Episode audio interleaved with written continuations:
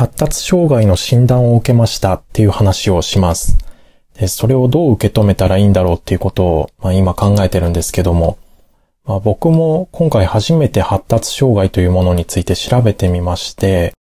まあ、名前は聞いたことがあったんですけど、まずは基本的な情報で調べたことを簡単にお話ししたいと思います。発達障害とはどういうものかと言いますと、まず生まれつき、えー、その名の通り脳の発達に障害がある。そして社会生活に何らかのこの問題とか不自由を抱えていることが多い。それで人によって症状の出方に違いがあるんですが、例えば3つ分類を挙げてみると、順番はどうでもいいんですけど、1つ目が、えー、注意欠陥多動性障害、ADHD と呼ばれているもので、これは物事に集中しづらかったり、えー、じっとしているのが難しかったりする。で、二つ目が学習障害、えー、LD ですね。これは物を書くとか話をするとか計算するとか想像するっていった特定の作業に困難がある。三つ目が自閉症スペクトラム ASD というもので、これが非常に多岐にわたるっていうか、はっきりしない感じがするんですが、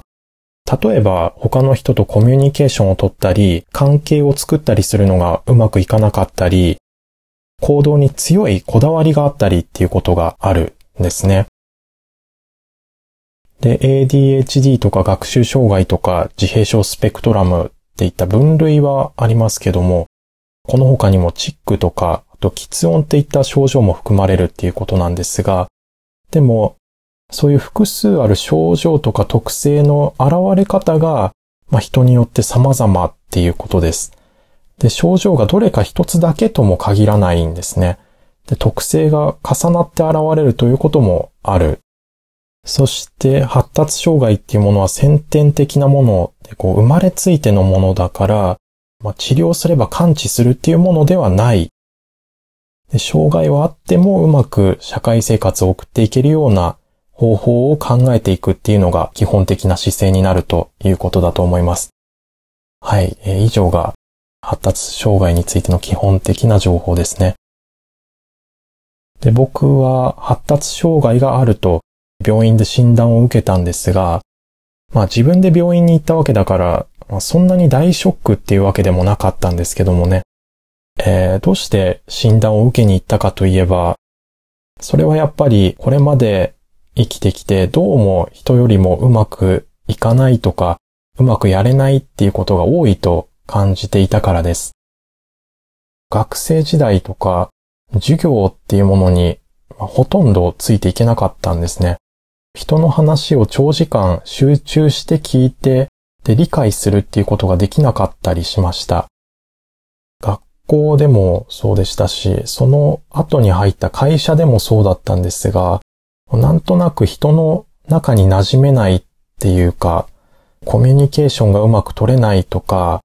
あとは頑張って会話してみても、ちょっと異常なくらい疲れてしまうとか、まあ、そんなことがありました。まあね、こう、それくらい全然珍しいことじゃないよと言われたら、まあ、そうかもしれないなとも思うんですけども。とにかく、まあ、病院に行きまして、で、先生と面談をしました。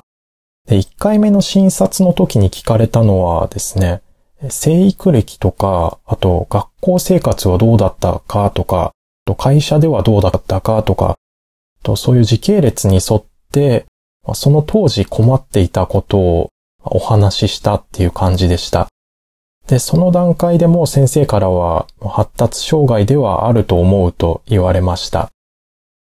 1回目の診察の時に物心つく前のことについても先生に聞かれたんですが、それはちょっと答えられなかったので、家に帰ってから母に聞いてみたんです。でそしたら、僕は知らなかったんですけど、1歳半検診っていうのがあるんですね。運動機能とか精神発達の度合いをチェックするっていうものだそうで、で、1歳半の時にそれを受けて、僕は発達障害の傾向があるとは、その時言われてたそうなんですね。人と目が合わないとか、あと言葉の習得が遅いとか、そういうことがあったそうです。あと床とか、あの、抱っこしてくれた人の胸とかにゴンゴン頭を打ちつけるような動作っていうのがあったらしいんです。うん、まあ、ただ、一歳半検診で言われたのは、発達障害ギリギリっていうことだったので、学校は支援学級っていう選択肢もあったそうなんですが、普通級の方に通うことになったっていうことです。で、それを2回目の診察の時に先生にお話ししまして、で、その時に言われたのはもう典型的な自閉症の現れ方をしている。よく今まで診断されずにここまでやってこられましたねっていうことでした。はい。ということで、まあ発達障害であると、はっきり診断を受けたんですね。で、薬局で漢方薬をもらって飲んでます。で、発達障害っていうのは、人それぞれ症状の出方は違うそうなんですが、僕の場合をちょっと話してみますと、まずは、人とのコミュニケーションにいくらか不具合を感じていました。ゆっくり人と話をするのとかは好きなんですけど、パッパッと情報をやり取りするような会話が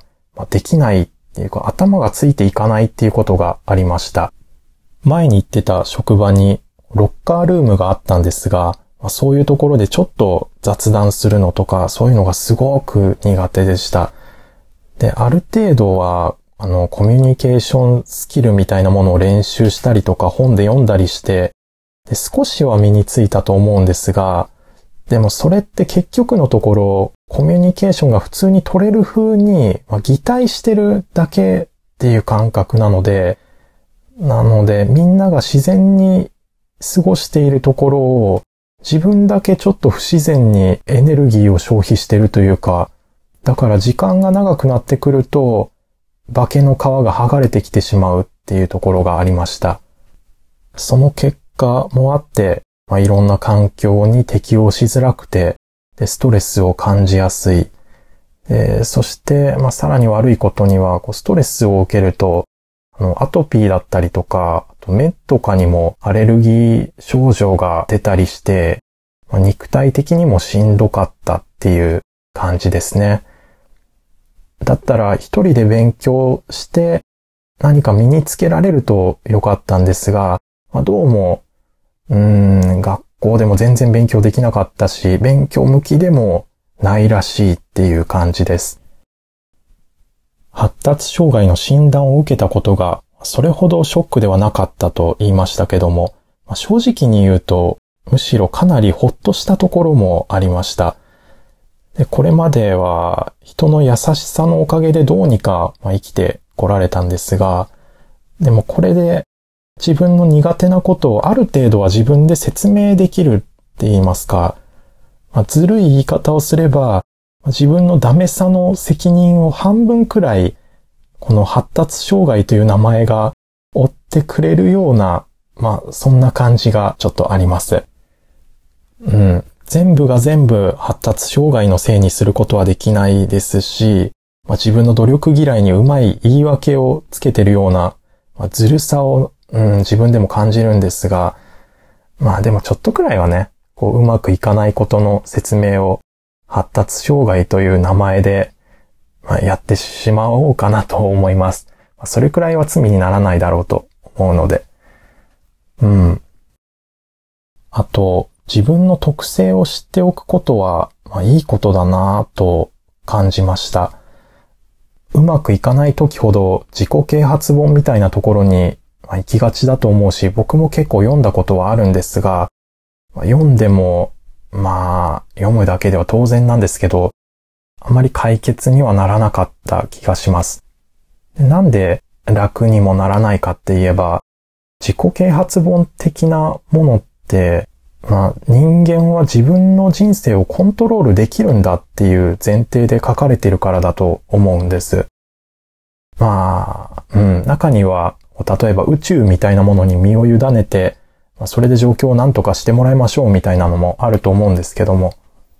うん。でも自分自身のことであっても、コントロールしにくい部分があると、まあ、分かってるのは、まあ、いいことだと思います。これから僕は発達障害という診断名とどう付き合っていくか考えてまして、あんまり会う人ごとに開口一番僕発達障害なんですよって言う必要はないと思うんですが、まあ、特に必死になって隠す必要もないかなと思っています。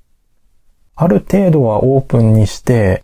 まあ、その中で自分でもやっていけそうな環境を見つけていきたいなっていう感じですね。まだどうなるかわからないですけども。これからどうやって生きていくか、まあ、具体的に考えていることはですね、発達障害っていう診断が出たことで、就労移行支援っていう制度が使えるようになったので、ありがたく使わせていただいて、なんとかしていきたいなと思ってます。うん、IT 関連の勉強をして、で、発達障害をオープンにした上で、えー、就労を目指していきたいっていうところですね。今、プログラミングの勉強をしてるんですけども、やっぱり勉強っていうものは難しいなと感じてます。うん、でも何かは身につけたいですし、で何か勉強するなら、プログラミングって、うん、やっぱりいいんじゃないかなと思ってます。というのは、プログラミングの勉強ってわからないことが出てきた時に検索していろいろ調べるわけなんですが、同じことについていろんな人がちょっとずつ違う角度から説明してくれてたりするんです。だからアプローチが一つじゃないんですね。だからわからないことでも根気よく調べていけば、そのうちうっすら分かってくるっていうのを今感じてます。わかるまで自分に付き合うことができるって言いますか、うん、まあ、頑張っていこうと思います。まあ、今は本当に広い森の中で迷ってるような感じですが、まあ、いつかは開けたところに出られると信じて、まあ、諦めないでいきたいですね。今回初めて発達障害について調べたりとか、あと診断を受けたりして、改めて思ったのは、